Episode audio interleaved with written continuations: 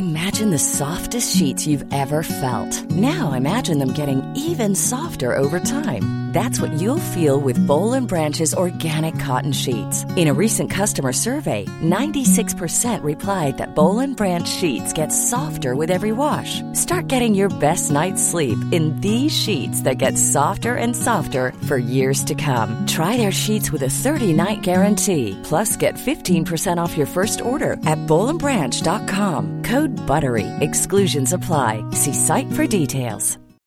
Since 2013, Bombas has donated over 100 million socks, underwear, and t-shirts to those facing homelessness.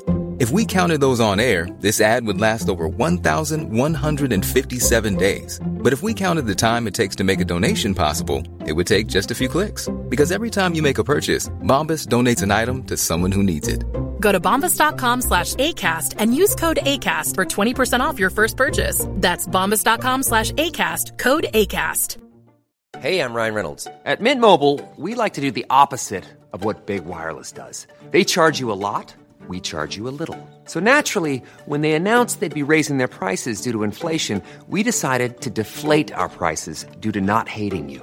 That's right. We're cutting the price of Mint Unlimited from $30 a month to just $15 a month. Give it a try at mintmobile.com slash switch. $45 upfront for three months plus taxes and fees. Promo rate for new customers for limited time. Unlimited more than 40 gigabytes per month. Slows. Full terms at mintmobile.com. Caught offside with Andrew Gunling and JJ Devaney.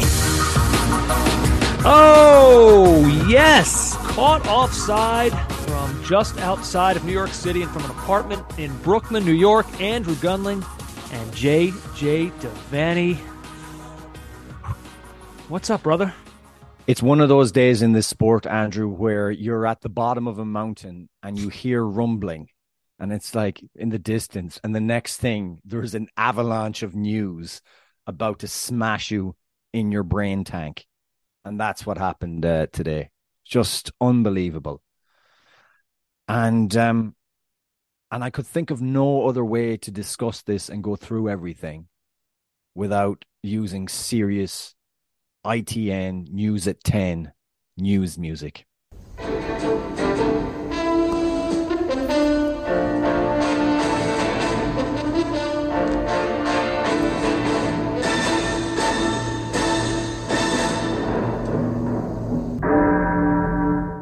See what I mean? How Yeah. how intense and terrifying is that? Is that? That just screams of integrity and important. right. It's so- so it's so very British. It really is. So so my dad had a had a problem, has a problem. He watches the six o'clock news on Raidió Teilifís Éireann, RTE. He watches the nine o'clock news, and he all he always loved the ten o'clock news on on the British channels. So that's Uh-huh. what he did. So I used to get a barrage of news into my brain, and uh, with every bong, there would be some information. Now, I will say it was much graver than the bongs we're about to have tonight. But the first bong, I bong, attacks on Dubrovnik continue as Yugoslavia descends into war. Bong, IRA IRA volunteer caught with seven hundred pounds of Semtex in Nottingham. Bong, Princess Right. Diana goes on holiday. What does this mean for the royals? Bong, that kind of thing. But we're Right. going to do it by the bongs. It's not like the bongs here on our local news, which is like, well, there was plenty of monkeying around at the zoo today. No, these were much graver, much more serious Yeah. bongs. Yeah. Um, let's see. Well, I've I've kind of combined them, JJ. Oh, you like have? the seriousness of the bongs with the silliness of of our local news and the, and its punnery. Um, so should we get into it? Because we have several stories here on the news at ten tonight. Um, that is what it is, right? The news at ten. the news at you said? 10 and it used to be read by a very uh, a very grave looking man called Trevor McDonald. So tonight, Andrew, you are Trevor McDonald. Okay. So here here is our uh I guess we we've done our intro and now JJ our top story tonight it's more money more problems for Manchester City as the Premier League levies over 100 financial charges against them.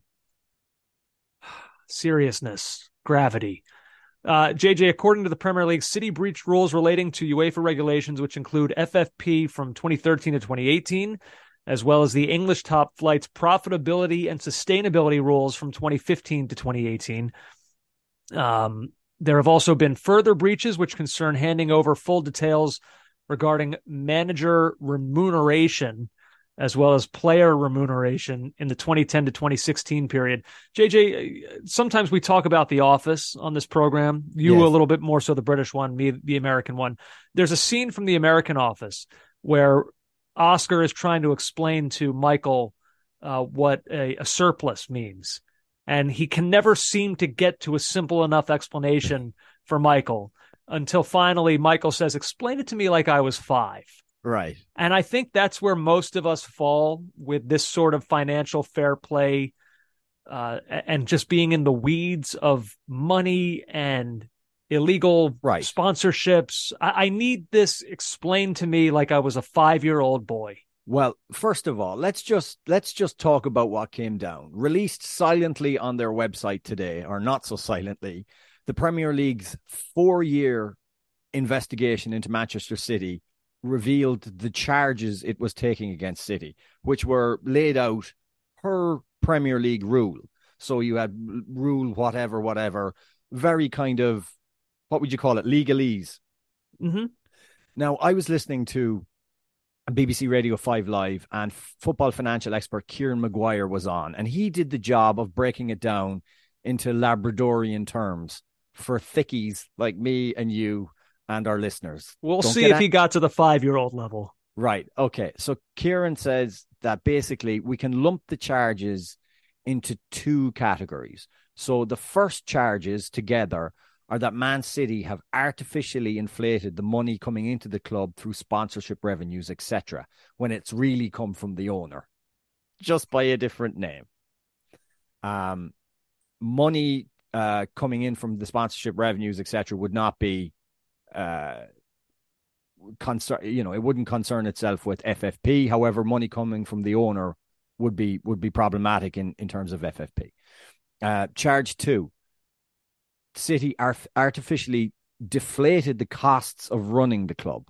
So, for one example, is the example that was floating around for years about like that's another thing. A lot of this stuff I feel like we knew and we've been told, but we ignored it. It's been burning away for a while, this fire. But basically, the Roberto Mancini incident uh, situation where he was getting paid X amount of money by Manchester City, but hang on, here's another company that's paying him Y alongside that. Uh-huh. So that would inflate the, the the cost that would be put down on the books of running the club would just be his Manchester City pay and not this shell company that's paying him more money.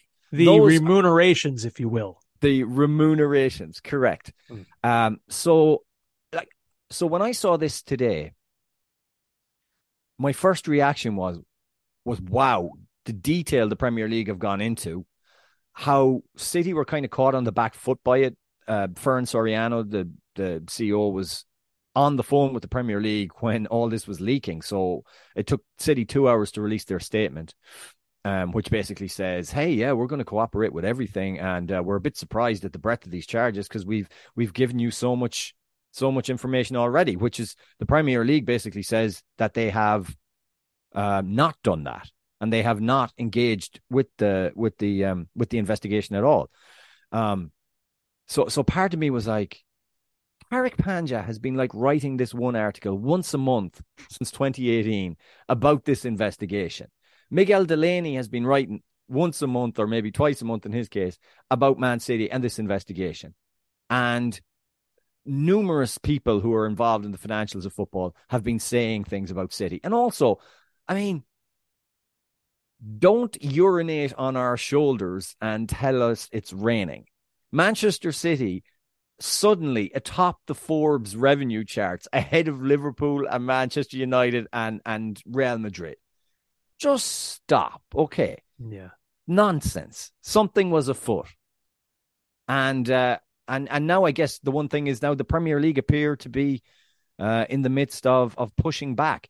Uh, a couple of things, just a couple of notes. So so City have already been banned from the Champions League for two years, but that was that was overturned by the Court of Arbitration for Sport, um, which basically said there was a, a, a statute of limitations on City. So I have that here. Yeah. So so basically, City there was wrongdoing, but because of the the statute of limitations, meant that oh well, these these no prosecutions can be really taken against City. No. uh no indictments handed down to you. Right, they they kind of got off on a technicality. They got off on a technicality, but here in this investigation, that's not the case. Right. There will be there no is court, no statute of limitation here. There is no statute of limitations. There will also be no court of arbitration for sport to go running to. Um, so this is this is a very interesting juncture uh, that we've hit today. Yeah. Um, Kaveh Solhekol from yes. Sky Sports. He's great. Uh, he said it like this. He said the Premier League's financial fair play rules are designed to ensure clubs pretty much spend what they earn. You can get around that potentially by inflating how much you're earning or hiding how much you're spending. Um, according to the Premier League, Man City allegedly broke the rules over nine seasons. They allegedly didn't provide accurate financial information. It's also alleged, like you said, they had a secret contract with one of their managers, mm. Mancini, allegedly. Um, I mean, I know it's not fair to do this, but the cliche of where there's smoke, there's fire. I mean, this has been smoldering for for a generation, and you, you wonder now if this is finally the fire starting to break out I mean, what you said is what would worry me if I were Manchester City. The idea of the statute of limitations helping them the last time around and that not existing now. Um, let's see, this was uh, from Sports Illustrated. This was from their article back in 2020 after the Court of Arbitration for Sport downgraded Manchester City's punishment. And they're, they're discussing an element of the punishment that involves City disguising equity funding as sponsorship contributions. And they say on the funding from Abu Dhabi communications firm that sponsors City, uh, CAS, the Court of Arbitration for Sport, said in the full verdict that the quote charges with respect to equity funding being disguised as sponsorship contributions from Etisalat are time barred. CAS said the alleged breaches fell outside their statute of limitations because the payments were received in June 2012 and January 2013. The club was, quote, well aware that the payments were made as equity funding, not as payments for the sponsor on account of genuine sponsorship liabilities. So it sounds like City, from this investigation, knew what they were doing, did it anyway, but managed to get off, like we said, on a bit of a technicality. Yes. Um, so, by the way, my favorite, going back and reading some of the statements from that when the Court of Arbitration for Sport overturned UEFA's ruling, my favorite line was when they said, uh, CAS said City's conduct should be, quote, strongly condemned, and it hopes the large fine would be sufficiently strong deterrent to other clubs who have to comply with financial fair play rules to enter the Champions League and Europa League. Yeah, the 10 million. That's what it was. A oh, 10 million euro fine for oh. Manchester City's ownership. And they had and and the CAS had the nerve to refer to that as a strong deterrent to to other clubs. What? If, how could they have thought that with a straight face? If you were to go to Khaldoon uh, Mubarak's many residences and go into his many sofas, you'd find that 10 million down the back of his sofas. Like, I what? do wish there was a way to. Is there some kind of like Mubarak to Devaney conversion chart? Like, I want to know what 10 million to him is to you or to me. Yeah, right. 15 bucks? Yeah. Maybe a hundred. I don't know. Maybe. And we're Maybe. pushing it there. No, definitely not actually. It's not actually. Of course it's not. This, I mean, what are we on about? This is why we're He's bad a billionaire, multi-billionaire. We're, we're bad at the financials. Yeah. So yeah, um a, a tweet I wanted to read to you, Andrew, because uh, you're talking about the fire, and and I suppose that's the next the next kind of question we have to ask, like where where is this going? Um, Nick Harris, who was a great follow at Sporting Intel. Um, he's big on this. He's big on um, uh, drugs and sport, all, all all this area. He's an excellent excellent follow on Twitter. Um, he quote tweets a, an account called at SLBSN and then names who he is. So he says Stefan is a former financial advisor to Man City a Man City fan, a former banker, current lawyer, CEO, and general counsel to a PLC dealing with allegations of, of historic accounting issues, also well across FFP issues. So this is an inter- interesting view. And this is SLBSN's uh, tweet. Alarmist or not, the sheer extent of the Premier League charges are at a level that, if found proven must lead to relegation. So, first off, wow, to, to even think of that. Yeah. Um, secondly, like, look, we know that these top European leagues are not necessarily opposed to taking that kind of action for a serious matter. Look what we saw with Juventus. Hmm. Um, but I just, this is one of those situations where I've just become somewhat, I don't know, the, the idea of financial penalties not being taken seriously, I feel like has been normalized. Yes. Where we just, we're of the expectation now that no one really wants to get serious about these problems. Maybe I don't know because they they want these clubs to be spending in this way because it's more interesting. It brings in uh, TV revenue. I, I, don't know. You can come up with your own motives for whatever it is, but uh, I just it's become hard for us as fans to believe that a club who's in financial penalty like this would be punished severely. We're we're used to it, you know, with, with what Juventus did. You know, the, the compromising referees and things like that that goes right to the heart of the, of sport so i think that we can all kind of like wrap our minds around that sort of punishment but with these financial punishments because we don't understand the rules entirely uh, it's just hard for us to envision it so it's one of those things where i can hear those tweets i'm gonna i'm gonna have to see it to believe it i feel like mm. the precedent hasn't really been thrown down on one of these huge clubs in that sort of way. And so if this is the moment, then City would be setting the new precedent because I feel like we haven't really seen it yet. I guess I'd, I'd have to go back, JJ, and look at what happened with Rangers. Um, yep. Taxes. Well, I mean, Rangers were relegated. Right. So uh, that's what I'm saying. Maybe this sort of thing has happened before in, in not quite a large scale, as large a scale as this. And I'm just not quite as up to date with what the information was on those things. But yeah. with with a club like City and just how big they are and how important they seem to be right now on a European and global scale, I'm gonna I'll have to I got to see it to believe it. Yeah, and a lot of fans share your skepticism that anything will come out of this. That the, it'll first of all, the belief is, um, have you you you know the Dutch story of uh, the the boy who saved Holland by sticking his finger in the dam? Yeah, well, think of the dam, think of all the water as all the allegations and the weight of evidence against Manchester City. And then think of, about a hole. And then think of the little boy as Khaldoon uh, El Mubarak. And then think about that hole being stuffed with lawyers and litigation and paper and obfuscation and delay. That's how I think City will approach this. Don't forget, we know from uh, Der Spiegel's report on Le- uh, WikiLeaks that City said that they would basically their tactic would be to to to tie everything up with lawyers. They'd they'd pay ten lawyers ten million a year or however many much it'd take for the next decade. They didn't care about how much it would cost to stop this thing moving forward.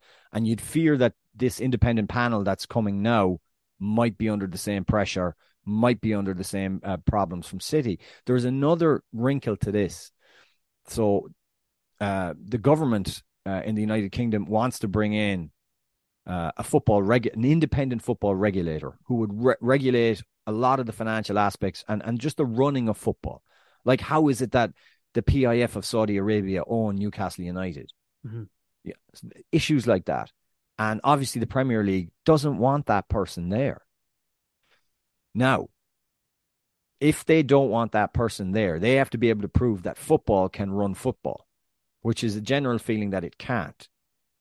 What better way to prove that football can run football by properly in properly finishing this investigation against Manchester City and taking out the sanctions. So if the Premier League are in a mindset like we are trying to keep further regulation away from us, but this is the sacrificial lamb. And when I say sacrificial lamb, that's not wrong. What's sacrificial crocodile is better because like City have as I know these are all allegations, I mean, I'm fairly confident that they will be proven or can be proven, put it that way. Um, and so, you know, maybe the Premier League looks at this and thinks for the greater goal and good of the game and keeping a regulator away from our affairs, let's let's hit City as hard as we can. It'll be fascinating if that happens. It'll be fascinating too, because I know a lot of this has been going around over the last 24 hours of the comments Pep made back in 2022 where he said, "If they have lied to me, I'll leave the next day." Uh, I, I said to them, this is the quote, if you lie to me the day after I am not here, I will be out and I will not be your friend anymore. I put my faith in you because I believe you 100% from day one, and I defend the club because of that. The friendship part is the part that really stings. yeah. that's the that's the real deterrent. Yeah. So that's that's where we where we where we are right now. Um and and we're Guardiola to follow on that. I mean, that would be really, really significant. Um but I, yeah, I just see this thing. This isn't going away, but by the same token, this isn't going to be wrapped up quickly. Yeah, I don't think so either. I don't think so either. So um, I feel uh, this this is certainly the first part of it, and it is a stunning day because of the sheer breadth of like the hundred charges and the, and the scale of it. I mean, we have we have Lucas Leiva tweeting today, "Am I now a Premier League champion?" know? I don't think that will happen. Um, and and honestly, to be perfectly honest with you, like if you look at say the example of 13 14, like I wouldn't want it.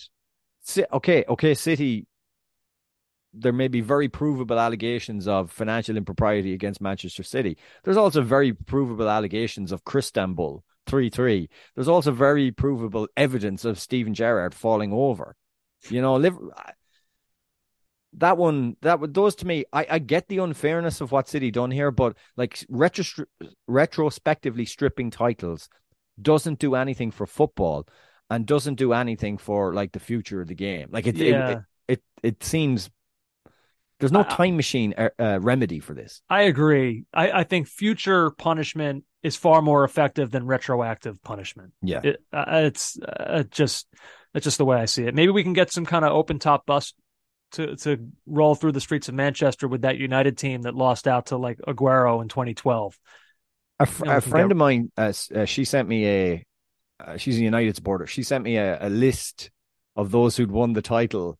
If you were to vacate City's titles, just Liverpool or Manchester United. Yeah, basically one after the other. Man United, Liverpool, Man United, Liverpool, Man United, Liverpool. Yeah, it's um, interesting though, JJ. I wonder if you found this. Um, the way this story resonated with non-soccer fans. Yes. Like I had a bunch of text messages. Like it's weird because it's very even among even for soccer fans, a story like this is so it's complicated. It's money. I don't know always if that's is that what fans like. But I was getting text messages today from friends of mine who are not soccer fans saying, "I can't wait for your pod. I can't wait to hear you guys talk about this." I said, Wait, talk about what? Like the game or like yeah. Jesse Marsch? What? Who? No, no, the city thing. So I don't know. For some reason, it, it's it has really struck a chord with people. Maybe just the glamour of that club. People who know next to nothing about the sport are just fascinated with the idea that they could be kicked out of the Premier League, which is a big deal. Oh, and sure. I guess I, I guess I'm talking myself into it. Maybe I can see now why why it would hit people. Yeah, and don't forget how many listeners just like swarm to our podcast uh, during the Super League. I mean, it was on the daily. Oh, that was the, the end of the sport as we knew it. New York Times. I wonder will it, if it makes the daily tomorrow. That'd be interesting. I don't think it will. No, I don't see that happening because there's other more important things happening, I guess. But um, yeah, that's where we're at, and uh, and I, I will say as well, you know, because engaging, I've got to get out of these rival club supporters spaces. My my head just pops up in the space, and I'm listening to them, and they're like um, they're group therapy sessions, really. You know, uh, so I went into the city one today, and and a lot of the talk was, uh, you know, well, we're the outsiders. This is just the establishment pushing against us, and and it felt it felt terribly sad. Now, the, I don't blame fans in a situation like this. It's not they didn't blame. ask for their club to do things the wrong way. I they, know, but they like but they the, don't. They want to win. They want to have good I, players. They want to see their I, owners invest in the team. They they're not you know they're not in these backroom accounting meetings. they're not. I know they're not, but it's amazing how many pictures I saw of in Khaldoon we trust. You know, straight afterwards. You're like, surprised? no, it's a major part of like any sports washing enterprises that you align the fans with the with the owners in a very tight bond, and one defends the other. In a, and it's like a mutually symbiotic relationship that's developed there. Um, like this, this guy who you know, literally in his entire life has probably never been told anything. He's the one that gives the orders. but like there's some kinship between him and like Manchester City working class fans, probably just because of the trophies he's delivered to the club. And City naturally see themselves as kind of outsiders. I remember hearing John Brewin talk about this way before the money. Um, you know, this is what it means to be City is a thing for them, you know, because they're so hapless. I mean, they were just a disaster zone from most of the 90s and the 1980s as well, if you want to add that in. Just bad and badly run. Mm-hmm. And, and they still see themselves in that mindset. So they see it as like an establishment attack. And we've heard it all before, same rebaked allegations. And I'm like, yeah, we have heard it before. Um, and, and there's another part of me, Andrew, is like, were we surprised? Like, how else was this supposed to work? A massive nation state takes over Manchester City and they're told, hang on, you're only allowed to put X amount of money in. And the nation state is run by a royal family that that gives the orders, is never taking orders. And what what way are they going to react? Like, are we that naive? I suppose. Totally agree. Agreed on all counts. Uh, all right, JJ. Let's do um, another bong. Up next, this coming Sunday, American football defenses will be trying to sack opposing quarterbacks. But on this day, American coach Jesse Marsch was getting the sack of a different kind. Oh, that perfectly read. It's so local news. I oh, love oh, it. I, I love it. I love what you've done. This is great, and and I do see a career in news reading for you. I just love it. I hope they don't. I'm not making fun of them. It's one of my favorite things about the whole industry. Um, so Jesse Marsch, JJ, we'll go through the uh, the standard questions that we have when a manager loses his job. Yeah. Your gut reaction to this? You at all surprised?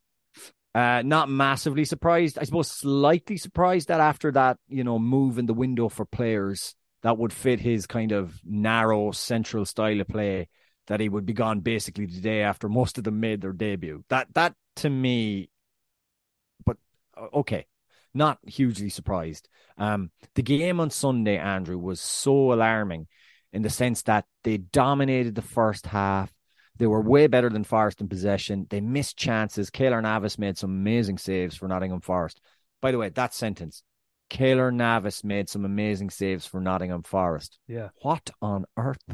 Um, they fell behind then, and you expected a big second half onslaught, and it never came. I don't think Navas had a major save to make in the second half. And then you just felt you you kind of started to really worry for Marsch because he did his usual thing. I take responsibility. I think we played well, but I just need to turn playing well into results. And you're like, right. Jesse, Jesse, we've heard this before. When's it going to happen?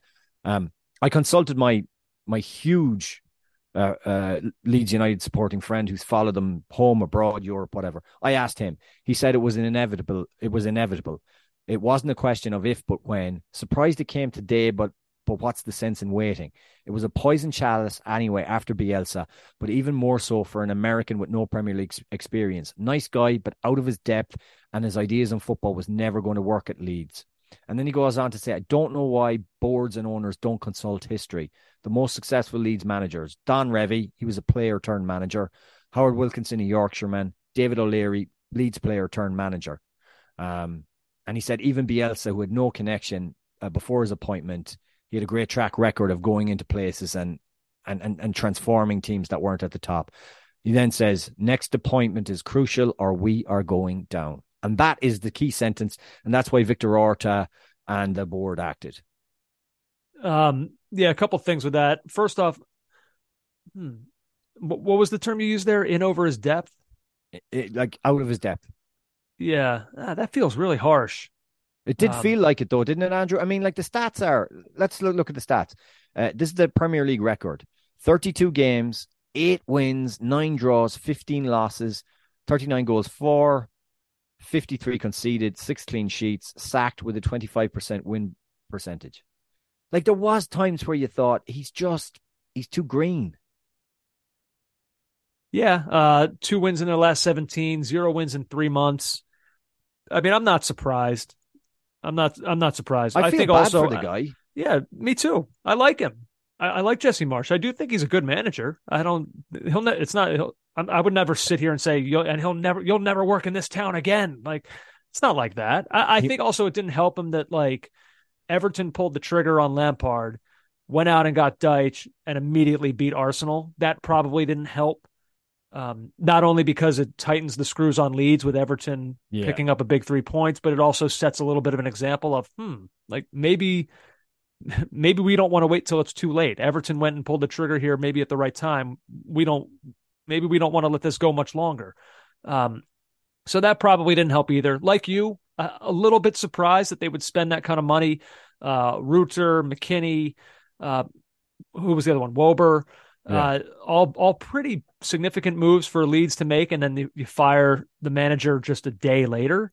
Um, Yeah. little bit strange, but nothing that I don't think is is like overcomable for them. Like I think a new manager can come in, even if those weren't necessarily the players that he brought in. Uh, those are all talented players that I think a new manager can can find ways to work with. So uh, even that doesn't entirely shock me. Um, so yeah, I, I I don't like that it happened. We we like Jesse Marsch. We kind of we kind of. I kind of rooted for him. I wanted to see this work badly. Um, but I can't sit here. It would be disingenuous for me to say I, I'm stunned. I don't know where this came from. I I get it. I do get it. Especially in that we talk all the time, JJ, about like relegation, especially a club like that that just came out of the, this generation of wilderness. They Yeah. they got to do everything in their power to make sure they don't go back to that sort of time again. So uh, I understand it. No, that's and that's the general feeling you get. Um, the the fear, the absolute fear of relegation. They they they want whatever new manager bounce they can harness to kickstart this thing. And and now the question is: Is it going to be uh, Andoni Iraola from Rayo Vallecano? Uh, is uh, they say that there's no chance of a return of Bielsa. That's not going to happen. Um, who else was I seeing? Uh, the West Brom manager, who's who's working wonders. That was another name that came up. Um, Thought I saw Ange Postecoglou's name. I saw that too. Uh, I wonder. I don't, and I, like again, I don't want to give guys credit for for for things. It's a it's a money game. It's a managerial game. Ange is a guy who's fought all his career to get to the level he's at now, and the Premier League would be his next natural stop. But I kind of feel like mid-season with Celtic doing what they're doing, he's not going to want to do that. Well, think these that- jobs. I mean, it's a Premier League position. They don't come. They don't come along very often. If you, I know Celtic are a huge club. I understand that. Yeah. Um, but if you get offered one of these, No, there's I agree. There's no guarantee. Yeah, look, it would surprise me if he never got another chance, but you don't know. You don't know how this these situations can play out. Andrew, he fought hard enough to get to Celtic. Uh huh. you know so absolutely but um i, I just don't i don't feel that's going to happen right now Well, who's the And- betting fa Is it Carlos Corberán? Is he the he's West Brom manager? I Yeah, think he's I've the West Brom his, his manager. name has has probably been the one most prominently featured for this opening yeah I do- but because he's like, a Bielsa disciple, right? yeah i mean who isn't though really i mean if you everyone uh, everyone that seems to enjoy like pressing or something like that uh, appears to be um some kind of disciple of bielsa uh west brom currently in sixth in the championship table hmm i i don't know i don't know about that one i i I can't I can't see that one either. I think it could be our friend Iraola from um from Rayo Vallecano. I mean that that was the big name that's floating around at the moment. Um I'm not sure who he's a disciple of. Maybe he's a disciple of Pep Guardiola. Now, the angle of this that I'm more intrigued by is not what happens with Leeds' next manager. It's what happens next with their former manager, Yes. Jesse. Um, boy, US USMNT Twitter really, really took this one and ran with it today, as you would expect. There is a, I mean, would you say? I don't know that I can sit here and say there's a, a opening right now for the the head coaching position of, of the U.S. men's national team. There kind of is, sort of. Um, this is a guy now with with pretty good European experience. Not all of it great in terms of results, but he's he's a pretty well traveled as far as American managers go in Europe. Pretty accomplished one. Doesn't get much more accomplished from that standpoint.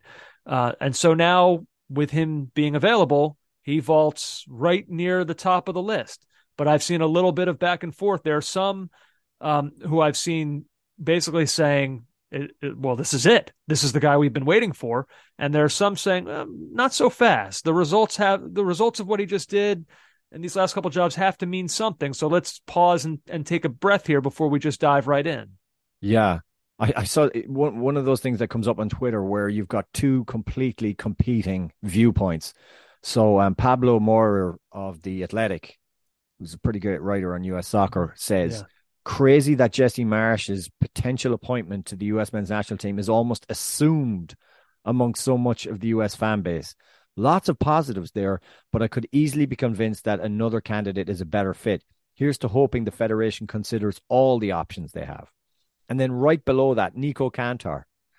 If Jesse Marsch's sacking at Leeds doesn't end up in him getting the US men's national team hire, I will enter into a state of despair. so, I mean, that kind of sums it up. I, I did see, I mean, I would say it's 75%. When can we get Marsch in on, on, on US MNT Twitter? Um, I had a thought. So I, I watched, um, uh, JJ Bull and I forget the Mackenzie, is it from Tifo Football, and they were just talking about Jesse Marsch's system and the way he sets up because I was curious uh, about the football that I watched um, on Sunday, and they talked about how narrow the football is because he believes the goal is in the middle of the or, you know the goal is central so let's keep the ball down the center get it into our midfielders. If they lose it then we can create um, moments to press and win the ball back and then we're in on goal.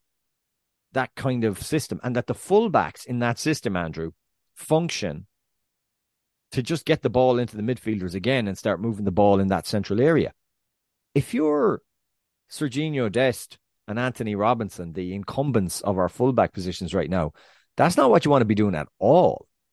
So that was the first thing I thought was like, would that be like counter to what some of his players might want to play in terms of his system? Now, I'm not saying Jesse Marsch only has one system, but that was his preferred uh, method at Leeds United.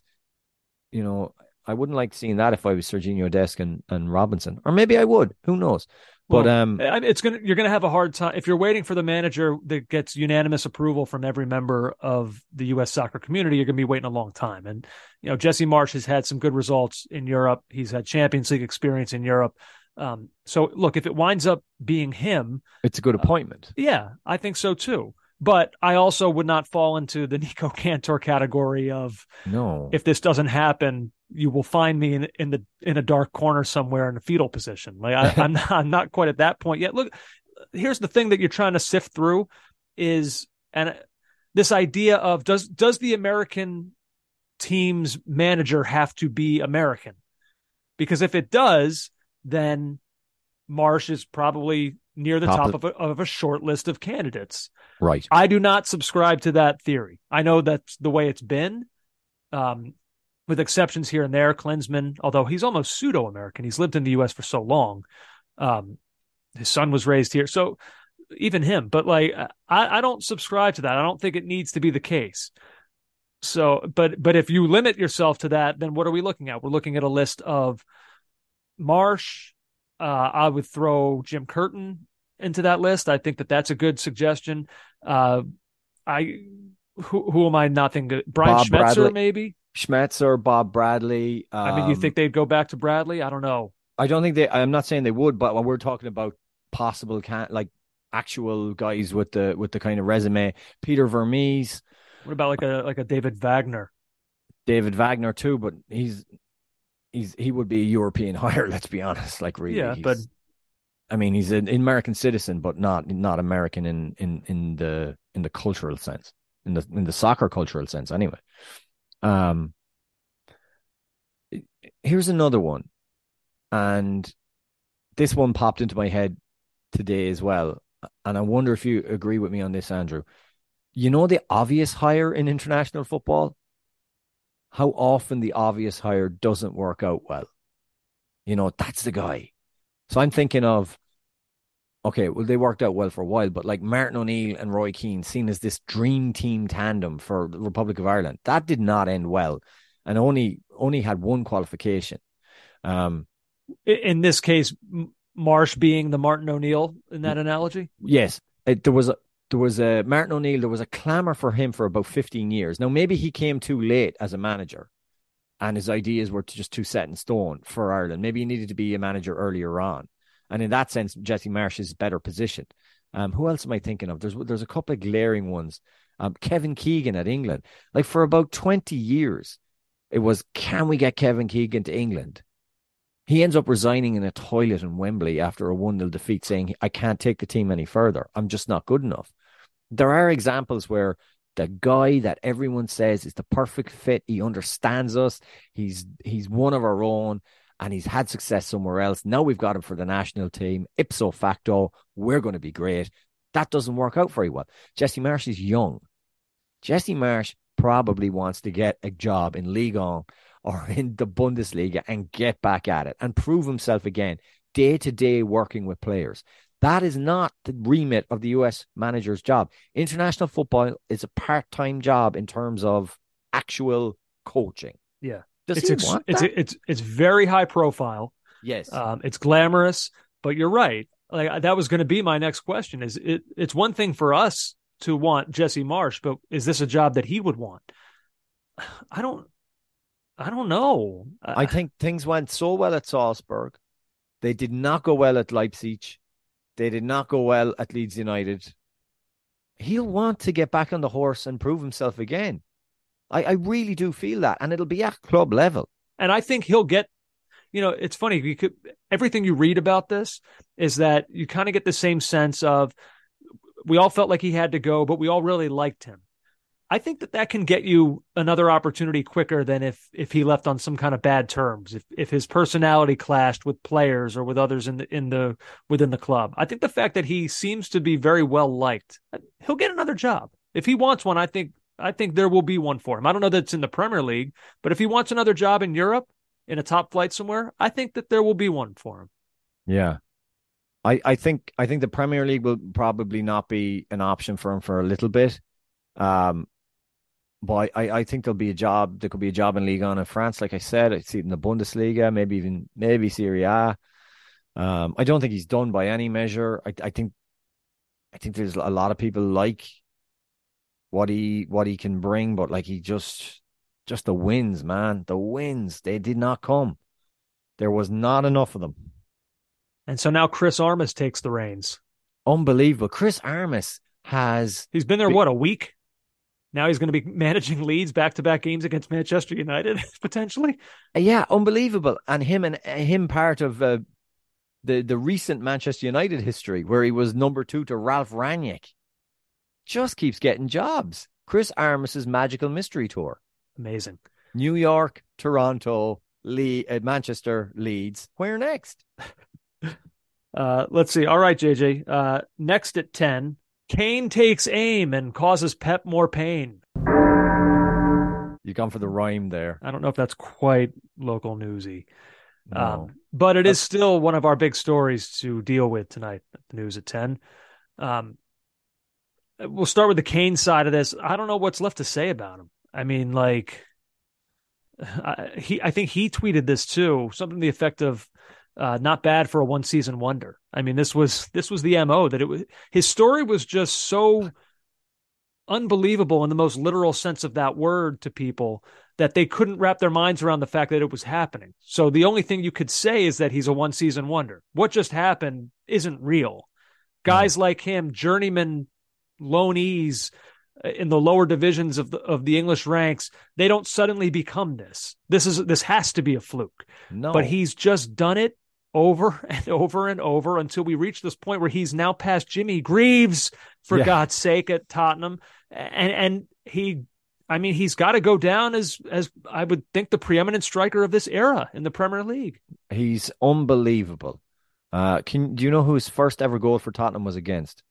Shamrock Rovers. Shamrock Rovers in the Europa League. Yeah. Um, back when there was a chance he might have declared for Ireland. I mean, at that point we thought he's gettable. He's not going to be a starter at, at Tottenham. he's not. He's a non. He, he might be at best a championship striker, and we'll get him in because his grandfather's from Ireland. But like that aside, uh, you, he. I think the great thing I can say about him in terms of his touch, his awareness, his link up play, his finishing, he got better and better and better as he went along.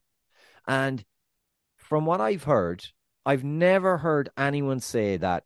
Oh well, he, when he was at Millwall, he was actually really good. He just didn't get the breaks. We saw something in him. When he was at Norwich, he looked like he could score lots of goals. It, it was just we could see it coming. Nobody said that. Nobody said that, and it was a crisis basically of wasn't it a crisis of personnel that there was there was enough injuries up top. He, he started to get a, a couple of substitute appearances, and then the next thing it's it's just taken off. It's uh, yeah, it's an amazing story. Um, yeah, it was really Tim Sherwood who kind of propelled him to really give him a go and, and, give him a run of matches. And in fact, JJ, that was when I went uh, to White Hart Lane. It was during Sherwood's time, and I was at the Tottenham Fulham match when Kane scored. So wow. I actually saw I saw him score, uh, which was cool. What's your One favorite of... Kane goal of all of all of them? Not, um, not that you think's the uh, just your favorite for whatever reason. Sure. I would say the a couple against Arsenal. Uh, one, I mean, maybe his most famous one, when he, ta- he kind of steals it on the edge of the box and then just from an impossible angle whips one in um, off the off the post, throws his mask off, goes crazy. Uh, that one is just it's such a legendary Harry Kane goal. Also, but the problem with that one is Alexis Sanchez wound up equalizing a few minutes mm. later and it ended 2 2. Um, he had a header to beat Arsenal in the 86th minute where he's sort of fading away from goal, but somehow yeah. still gets enough power on it to send it back the other direction. It's an unbelievable goal. Um, again, it's not his most beautiful one, but maybe the goal that he scored that made me scream the loudest because it was just so unexpected. Uh, last season against Manchester City, yeah. deep in stoppage time after City had tied the game, it was just you know you felt you were just saying a prayer that City weren't going to go on and win it. And I think when I think about Kane's performances, that game against City last year, well, it, it might be the best the best game I've ever seen him play for Tottenham. I think he had two goals and the assist. He was just he was he was just on another planet in that game. Um, that's the thing about him is that you know he he had one against Leicester City. I'd I'd want to go back and see it again, but there's one against Leicester that stands out to my mind. I think it might have been a game where he had four um, against them. You know, he's he he has scored every kind of goal. Yeah. He has scored goals in big moments against big teams. Um, he's never been a problem guy or a big ego guy. Well, I once. Mean, well, so so uh, yes, sort of. But I want to say something about that, which I don't think I've ever said on this podcast actually about the flirtation with Manchester City. Um, it was more I, than a flirtation; they were making out. Yeah, yeah, that's fair. They were making out. Um, but you might remember JJ when we were talking about that during those podcasts. I don't know if you went back and listened now, you might think Andrew wasn't really that hard on Kane then. Like I didn't really come down on one side or the other with it. It was kind of weak, I guess. but the thing that I that I would say about that situation that I didn't really say then, but I'll say it now uh, about it. I mean, what had Harry Kane always said ever since he ascended to the player that we know him to be at Tottenham? He had pretty much always said the same thing that as long as the club appeared to be moving in the right direction, he would remain with them. He was consistent in that. Think about that time when he almost went to Man City. They were coming off of the toxicity of the Mourinho era. Mm-hmm. They whiffed on all of their top choices for manager, JJ, and they settled on effing Nuno. Like, eh, honestly, even the yeah. most ardent Tottenham supporter out there, which I, would like to think I'm in the conversation, but I'm sure there's guys who live in North London who've been had season tickets their whole life. I mean, really, if you ask those people, come on, guys, like if Kane had always said, as long as we're moving in the right direction, I'll stay with the club. Look at the situation that Tottenham were in, in that moment. Are you really going to tell me that it, that you could sit there with a straight face and say that they were going in the right direction, that tra- that the trajectory was upward? No, definitively no. not. No. Now, who could have seen what wound up happening, where Nuno lasts a couple months, gets fired, and Conte comes in and, and you know seemingly rights the ship? Although you could look at them now and say, uh, uh, even that I'm not so sure. But like it, it shouldn't be that hard for us to look at the situation that they were in and say, well, if that's what Kane has always said, it's not crazy to think he'd want to leave. Now you you didn't like the way he went about it, but it's never it's never a clean break in a situation like that, especially for a guy who came up through the academy, who's a lifelong Tottenham player. It was if he was going to leave, it was always going to be ugly. It was the only way it could happen. Um, So even that, like like I said, if you listen to those podcasts, I wasn't that hard on him because I always kind of felt that way about that whole situation. So even that, I don't I don't really hold that against him. Look, I've got a lot of Tottenham players that I love, Lennon, uh, Mousa Dembele, guys who I've, I've talked about, but it's him. Like if you ask Tottenham fans of this era, who's your guy? It's him. It's the way like he just passed Jimmy Greaves. Tottenham guys who are my age, their grandparents, that's what Jimmy they'll talk about Jimmy Greaves the way we'll talk about Kane in 30, 40 years. This is it's amazing to see what this guy has done. Um, and it's just so fun the way that it's happened. It wasn't a big money move from some guy who came from La Liga or or Borussia Dortmund or something like that. It's a guy who's one of their own, as as the song goes. So really cool, um, really cool, and a great win for Tottenham as well. Yeah, fantastic. I'll just break down Kane's uh, Spurs goals by competition. Uh, Champions League 21, uh, UEFA Europa League 18, Europa Conference League 6, Premier League 200, FA Cup 15, League Cup 7, 267. Um, my question to you now is we're hearing a lot about how Bayern Munich will come in in the summer and look to take him there and will offer him the chance to maybe do something in the Champions League or certainly become you know win a win a, a Bundesliga title.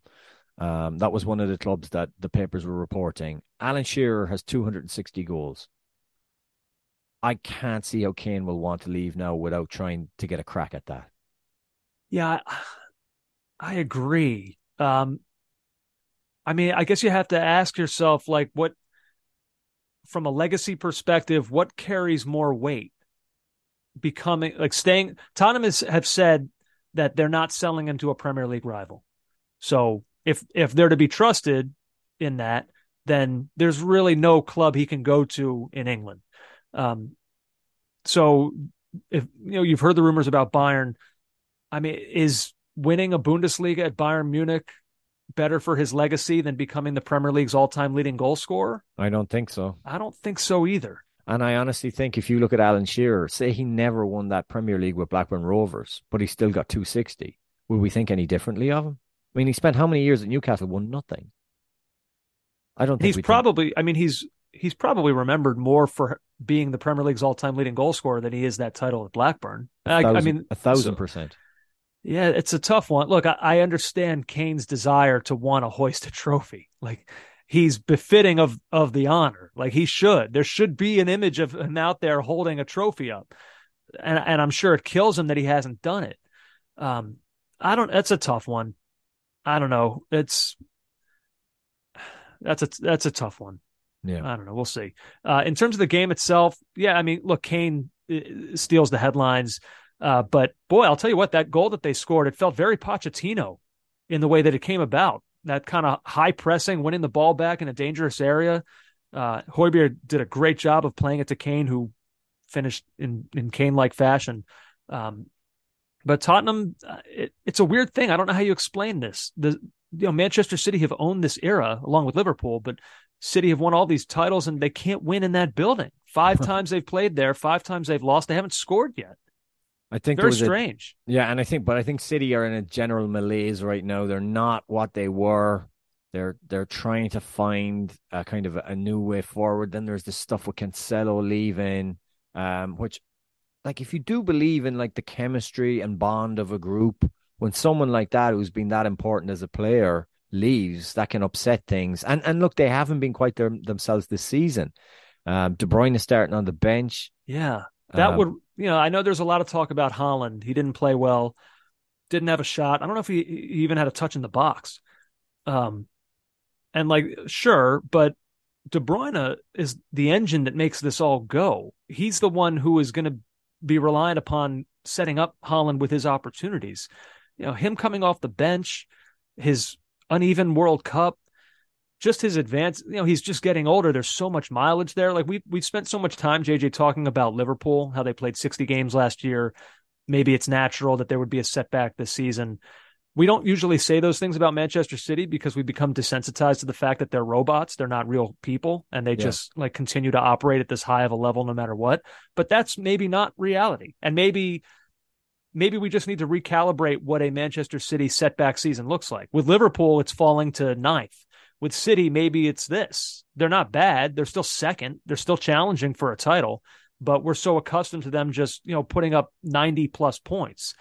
You know, maybe a setback for them is is something in the low 80s finishing second. I know it leads us into our next item, but boy, boy, did Tottenham do the Arsenal a favor. That's right, JJ. We now know one thing that's not in Mikel Arteta's arsenal defeating Sean Dyche next at 10. yeah, so what's what's to be made of this? Is this like is this some sort of immediate signal of what I talked about last week that the guy who should really be worried right now is Frank Lampard that that Everton are not as bad as maybe we thought they were? Um that's kind of instant coaching. I mean, we made fun last week about the bleep test and uh and and doing that kind of preseason work in the middle of the of the season. I mean, Everton never under Frank Lampard looked as even in their defeats of uh, Chelsea and Manchester United, which were crucial at the end of last season, they never looked as energetic as this. They stopped Arsenal from playing in such. They were so tight, compact. Um, so you know the coach's voice, YouTube, where um, coaches like Guardiola, Mourinho come in and talk about their greatest uh, wins, and they they show how they with little with these little uh, coins they they show how they set up their team for these victories. Like, um, so Dyche did one for when they beat Burnley, or when Burnley beat Liverpool. And a lot of what he did in that game, he did and operated against Arsenal, the kind of V defensive formation in terms of pressing um, and the way they closed down Arsenal players.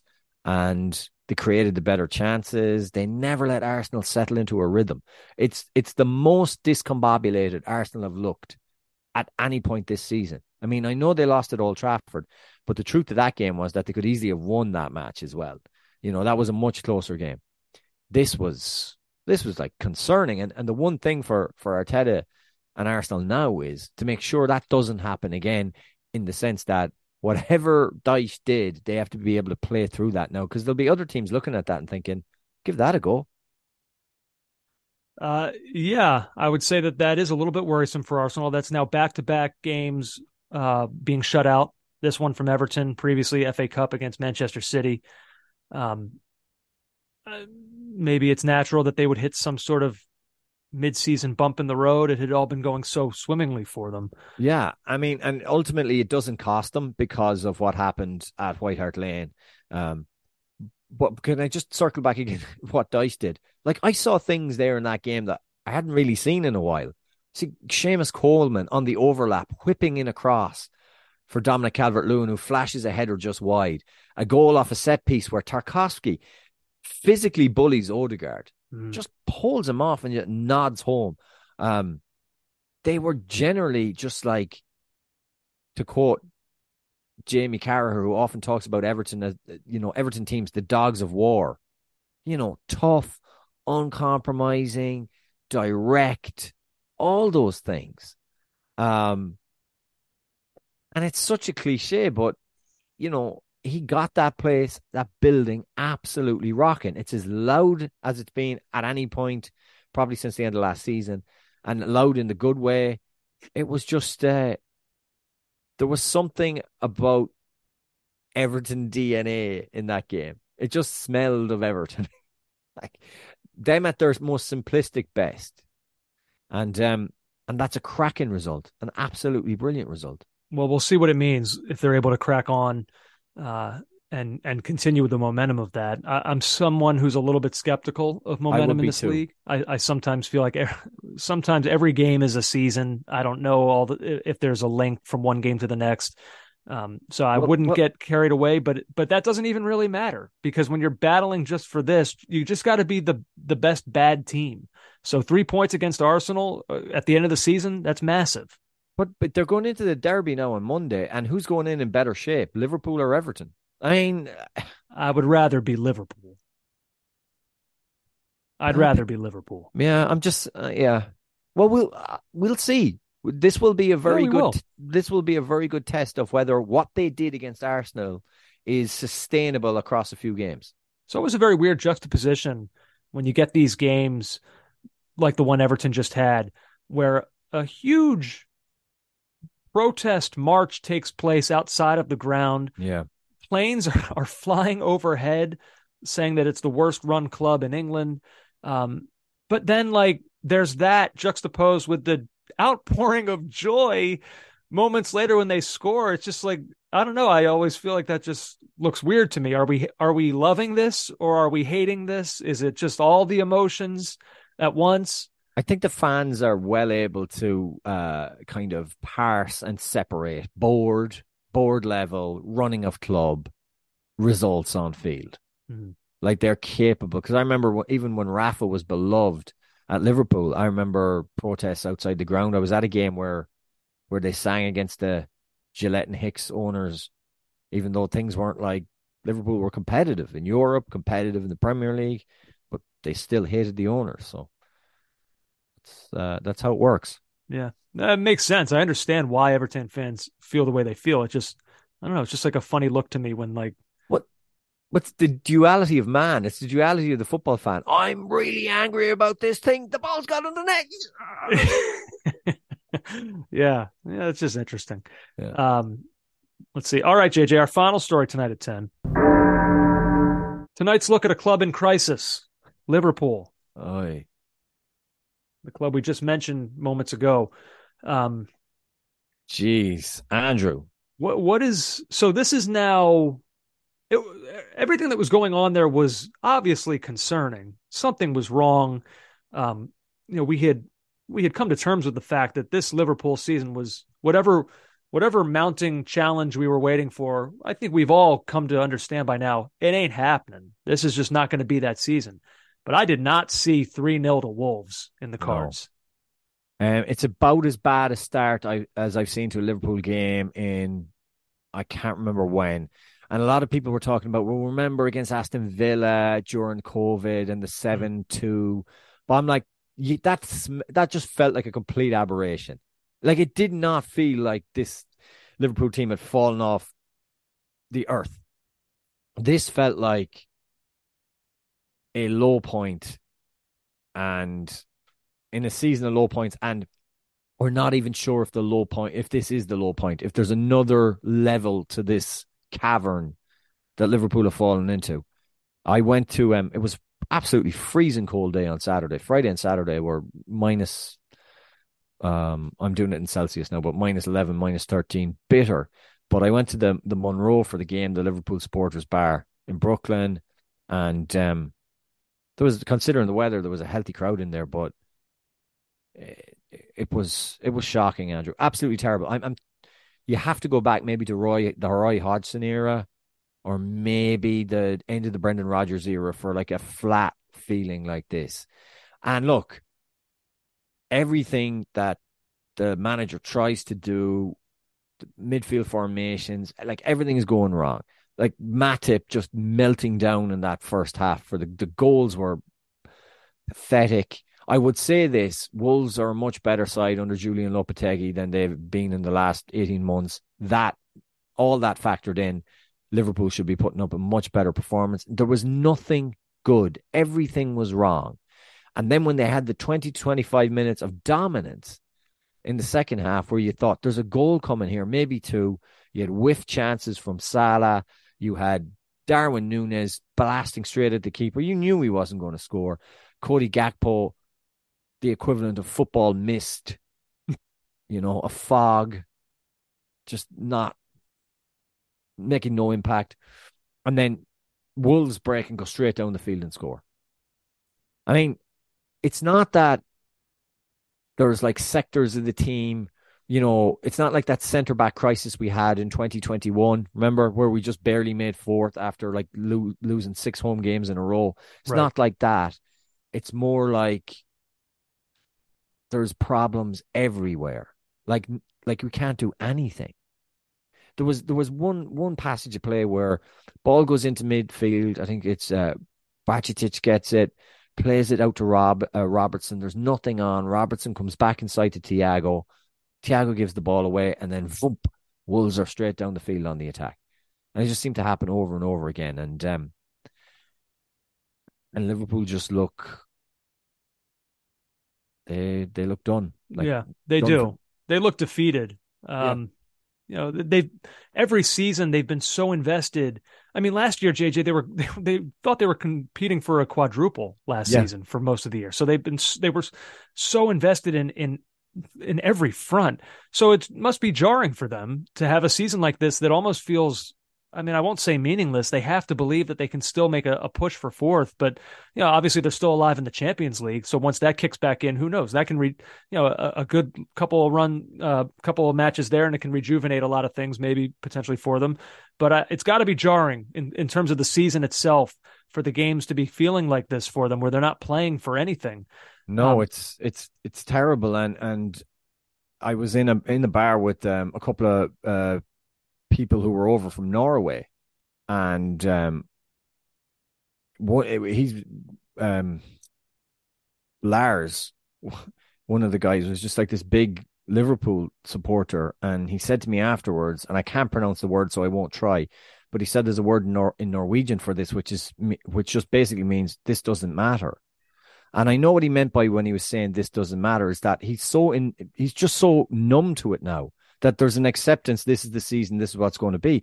But like it does matter. Like if that us not being able to make a run at the Champions League, like that is money we can't afford not to have coming into the club. You have to be in the Champions League. Um it's just a disaster, an absolute disaster season. Um, you're hoping that, you know, when are you going to see Jota? When are you going to see Diaz? Um, Yeah. Something that can reinvigorate the side. When is It's, uh, Gakpo going to really start to kick on? Um, Can- Darwin can you- Nunez, you know, when are we going to start to see? You know, his chances created are brilliant, but when will you see the finished product? Right. Will Mo Salah. Salah, Mo Salah just Oh. think this new contract, the most lucrative contract in the Premier League, is is have we seen the best of him? Is that money? He might still be a good player, but is he ever going to sniff the heights that he was at previously? But he looks discombobulated by the changes that have been made around him. And um and like if you look at if you look at the profile, Andrew, of a Liverpool forward, Diaz, Jota, Salah, Mane, Firmino, Minamino, even Origi, like does does Gakpo or Nunez even come close to any of those? well, they Maybe- might. We don't know yet. We don't, but there feels like there's there's those two signings we're we're led to believe now were not made by the you know the the guys who were involved in that area. These were Klopp signings. Right. Um, we're like the sporting director's gone. The the stats and analytics guy is gone. Like the club seems to be in this like drift, and and I don't. I yeah. I mean it it it happened over a period of time. I think only buying one midfielder since 2018 in Naby having Naby Keita come in who didn't fail. There's something in, who failed rather. There's something in this about letting things slide, relying on Fabinho being good, relying on Henderson being good, relying on the fitness of Thiago. Just letting these things slide, letting these happen, not replenishing, not refreshing, and that's how you end up in the situation you're in right now. Can I uh can I surprise you for a sec? Because you know I Absolutely, you're I- you're always a surprise to me, Andy. because I, I often affectionately refer to Jurgen Klopp as the the moaner in chief. Um, and so he did he did another one of his moans this weekend when he so Wolves win 3-0. But Klopp in his press conference says um, well, I don't count the third goal because that was their first time in our half, uh, in our half of the field in the entire second half. So, the third goal doesn't count, and it's such, it's expert level moaning. But I couldn't, I couldn't criticize it because I heard him say that, and my initial reaction, JJ, was, hey, I, I do that, like because we had just talked about uh, the the U.S.'s recent friendly, how like I'll play those games in my head of like on a near goal scoring chance or something like that. I create my own score line. When I if they miss like an obvious chance, I'll say, "Oh well, we in, in a game that matters, we would have scored that, so that counts." Klopp does the same thing, and I think it's great. The mind I- you, you can you can manipulate the game however you want to do it in your mind. It's it's fantastic. I love that he, him and I are cut from a similar cloth in that way. I, I didn't think that was the direction you were, going- we were you were going to go in in terms of press conferences. I thought his behavior towards James Pearce of Yeah. the Athletic was disgraceful. He's I mean, look, he's he is he's the poster boy for for sore loserdom Sure, and he knows it. But like this was um really frustrating because I don't know what what James Pearce wrote in the Athletic that upset him so much that he wouldn't take the question. So he he for anyone who didn't see it, James Pearce asked a question about the bad starts and conceding early. Klopp goes, um, I don't like to answer this question. I don't want to answer a question from you because you know why the things you've written. So I don't want to. I don't want to answer this question. If someone else can ask it, and Paul Rowan of the Sunday Times goes, I'll ask it, and he exa- asks the same question, and Klopp answers to him. what a ridiculousness! This, yeah, I know, and it's it's bad, and it it like feeds into the whole idea that things, you know, things are are in a bad bad shape. Even though we've seen many examples in the past of Klopp being testy uh, when the team hasn't won, but um, I listened to Rafa Honigstein on the Athletic Football podcast, and he said there's a lot of similarities with uh, Klopp's behavior with journalists from the, at the same point uh, when things were falling apart in his final season uh, with Borussia Dortmund. Hmm. And the thing Rafa Honigstein and the point that he made was he doesn't Klopp doesn't like he will take a question about well that that decision didn't go your way or that was a mistake or whatever. You know, the individual little things in a game, if it goes wrong, he's fine. But if you question the overall health or system or feeling in the club, he hates that. And he mm. reacts very, very aggressively towards that because he does not, this is what Raf said, he does not want that mentality that things are wrong at the club seeping through to his players because that's, if there's any doubt, because of the things Klopp asks his players to do, the running, the pressing, if there's any doubt in their minds about what they're being told, whether they've read it or heard it somewhere else, that affects performance. That affects what he's trying to do. And so that's why he acts so aggressively. There's no excuse for that way uh, he treated James Pearce, in my opinion, unless there's something horrendous that James Pearce has done. And if so, I want to hear it. But um, yeah, I, am curious too. But that's that's uh, that's Rafa Rafa Honigstein on the Athletics podcast. That was his view on on why Klopp uh, acts so aggressively. But Andrew Der- Derby on Monday now jeez, all of a sudden that is huge, so fraught. They have to get they have to get a win, and then there's a lot of people are like, well, we don't want to win and get halfway and then end up in the Europa League. so, and I, I get that too. Nah, really? Well, there's there's there's I, a train of thought, and maybe it's just my Liverpool sporting friends, but one of them said, if we're not going to make anything for a season, let's have just domestic football. Let's not have conference or whatever the hell, and try and try and rebuild uh, with just domestic football to focus on. Uh, I, I, guess I get it. Liverpool have won a Champions League recently. They've been to a couple finals. Uh, so uh, I, I, suppose I approach it differently. Look, the Europa League's not the competition that I want to be in, obviously, but I don't I don't see it as the burden that some others see it as. It's a competition that if my team is in it, I I, I want to win that thing. Yeah. So um, yeah, I don't know. Liverpool have uh, Everton coming up on Monday, then Newcastle, then Real Madrid, then Crystal Palace, then Manchester United. Those are four. I don't want to. Nothing against Crystal Palace. I know they're ahead of Everton in the table, but those feel like four really tricky fixtures in their next five games. Um, it's tough. This is a, this is a really Klopp has not been through many stretches like this. This is about as tough as it's been for him right now. We'll see how they handle it. Yeah. Um, that, that about a... wraps up the the news at 10 jj i do have a, a, couple other quick things that i feel like do need to be mentioned i guess this is kind of our sports and weather now portion of the news um, but uh wanted to mention um, boy, Fulham's performance against Chelsea. I know that feels a long time ago now because it was last Friday, but it was technically this match week. Um, I mean, you know, a lot's been made of, oh, Chelsea spent all that money to draw nil nil with Fulham. Ha ha ha ha. Fulham were excellent. I mean, they defensively, were. that performance from Fulham was spectacular, I thought. Um, Tim Ream, I saw he made Alan Shearer's team of the week. This is, he, he saved a, a goal from, you know, incredible hustle back uh, to kind of pull one off the line for Chelsea that looked like a, a was going to be a sure thing. He was unbelievable in this game. Uh, I don't know how many examples I can think of like this of a guy really, really kind of finding himself in this way at this at this sort of age. You don't see this It's really, I don't know, it's really unique.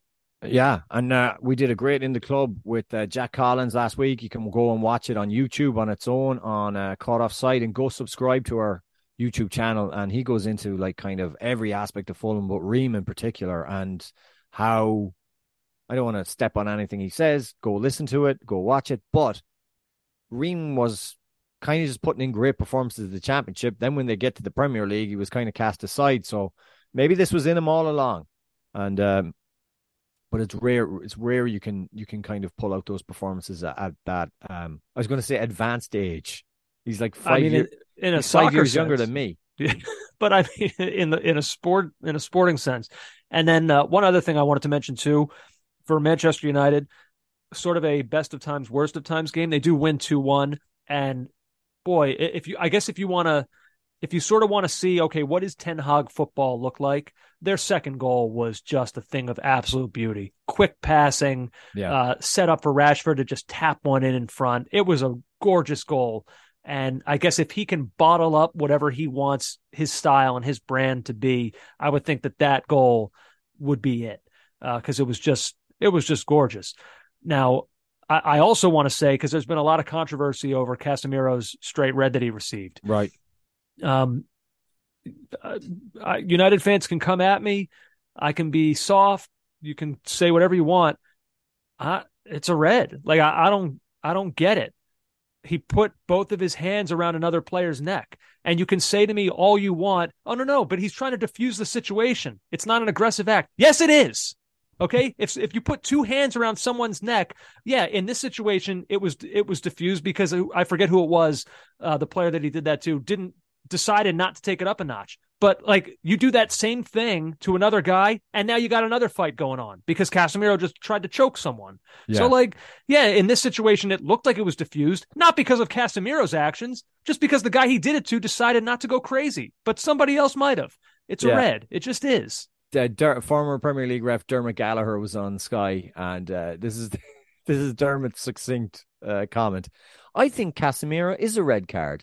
The reason I say that is because you can't condone a player putting both hands around somebody's throat. Yeah, like That's, I that's don't, the- I've I've just seen so much pushback from United Yeah. supporters to the idea that this was a red, and I don't, I, I don't know, I I don't get it. I it is, it just is. what would I you do see if the I put my, controversy. my hands around your throat? If you put both, I'd go crazy. Yeah. I wouldn't just take it; I'd go nuts. No. Casemiro's lucky that didn't happen here. Then it would have been a, a way more obvious red. Um, so I don't know. I didn't. Uh, apparently, that was a big controversy, but to me, I don't know. I'm soft, JJ. It's just it is what it is. Uh, This I'm- is a very weird weather section. is this not? Yeah, there's uh, get in- warm air moving in from the Midwest, uh, just in and around the area of Casemiro's hands, which will be on someone's throat. Yeah. Well, there you have it. I don't. uh I don't have too much more. I did want to say one thing on a Oh, on a far more serious note. yes. Um, what has happened in Turkey over the last 24 hours is horrifying. The earthquake, followed by the the aftershock, which I think the aftershock was a 7.7. Um, the what the pictures that we're seeing from there are, it's just unbelievable. I mean, war zone, call it whatever you want. It's it's a true disaster, and at the time of recording, I've seen all kinds of different reports, but Christian Atsu, who's Yes. now uh, who's playing in Turkey, who only just over the weekend scored in the 97th minute to win for the the club that he's playing with. Um, JJ, I don't know about you. I've seen a lot of different reports over the course of the day, but the from the, outlets, the media outlets that I trust most, ESPN FC, um, I think Sky, BBC, I think they're all saying that at, at this point uh, he is still listed as missing. Um, Colin or- um, Colin Millar of the uh, he's the Euro- European football on uh, the Daily Mirror. He tweeted this at two thirty today. Christian Atsu has been found alive inside rubble after today's devastating earthquake that rocked Turkey and neighboring nations. He reportedly has breathing difficulties and an injury to his right foot and has been transported to hospital. So Uh, I saw that report as well. Um, it, I'm not saying he's not reliable, I Hmm. hope that that report is accurate. I hope it's substantiated. I know, you know, ESPN FC here in the US is is one of the sites that I just kind of use as sort of my guide as to what I'm comfortable going with. And at this point, they're still Okay. their their article here says uh Hatayspor's, Christian Atsu, sporting director, also missing after Turkey earthquake. Um, hopefully, by the time you're all listening to this, uh, that report is substantiated, and he has been found. That they have been found. Um, I've seen different varying reports over the course of the day, um, but I all I can say is it's it's horrible. Uh, Christian Atsu, formerly of Chelsea, uh, Newcastle, um, Ghana International. Um, so our, you know, obviously we're not just for for him and that and those of that club um, who have been affected by this, but everyone there because it's uh, it's really really horrible to see. Um, so we'll be thinking all the the best thoughts that we can possibly think to hope that um, that those guys wind up being okay. And and I mean, just but you see some of the figures of of the toll, the death toll that has that this has taken, and it's really it's really horrifying. It's true. It's truly appalling, and um, and our thoughts and and our support and our our our best wishes are with everyone out there. It's just it's just awful. Yeah. Um, that about does it here on this uh this edition of Caught Offside. We should say before we get out that the the meeting that we were hoping for, JJ, of the Seattle Sounders against Real Madrid, it's not going to happen. Uh, the, the Sounders fell to Al Ahly. Um, They left that one on the table, Andrew. They were by far the most dominant team in the first half. In the second half, they allowed Al Ahly to get into it a little bit more. Al Ahly started moving the ball much better around the box. It was a fluky, deflected goal in past uh, Stefan Frei. And really, regardless of what you think of the tournament, or I think of the tournament, lots of nations regard this as a good tournament and a, an important tournament, and one they want to win.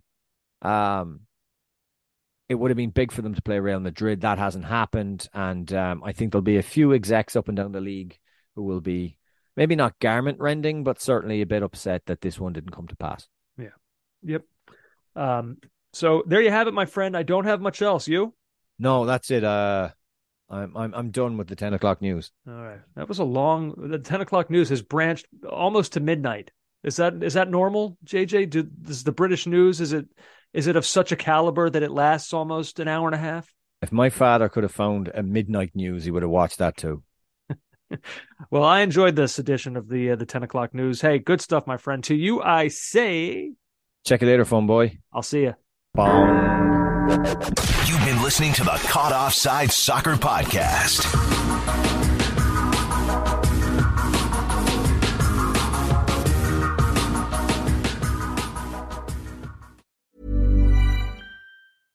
Hey, it's Paige DeSorbo from Giggly Squad. High quality fashion without the price tag. Say hello to Quince.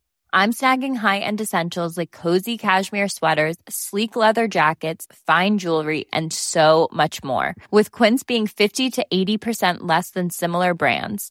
And they partner with factories that prioritize safe, ethical, and responsible manufacturing. I love that. Luxury quality within reach. Go to quince.com slash style to get free shipping and 365 day returns on your next order. Quince.com slash style. Hold up. What was that? Boring. No flavor. That was as bad as those leftovers you ate all week. Keke Palmer here, and it's time to say hello to something fresh and guilt-free. Hello Fresh. Jazz up dinner with pecan-crusted chicken or garlic butter shrimp scampi. Now that's music to my mouth. Hello Fresh. Let's get this dinner party started. Discover all the delicious possibilities at hellofresh.com. Even when we're on a budget, we still deserve nice things. Quince is a place to scoop up stunning high-end goods for 50 to 80% less than similar brands.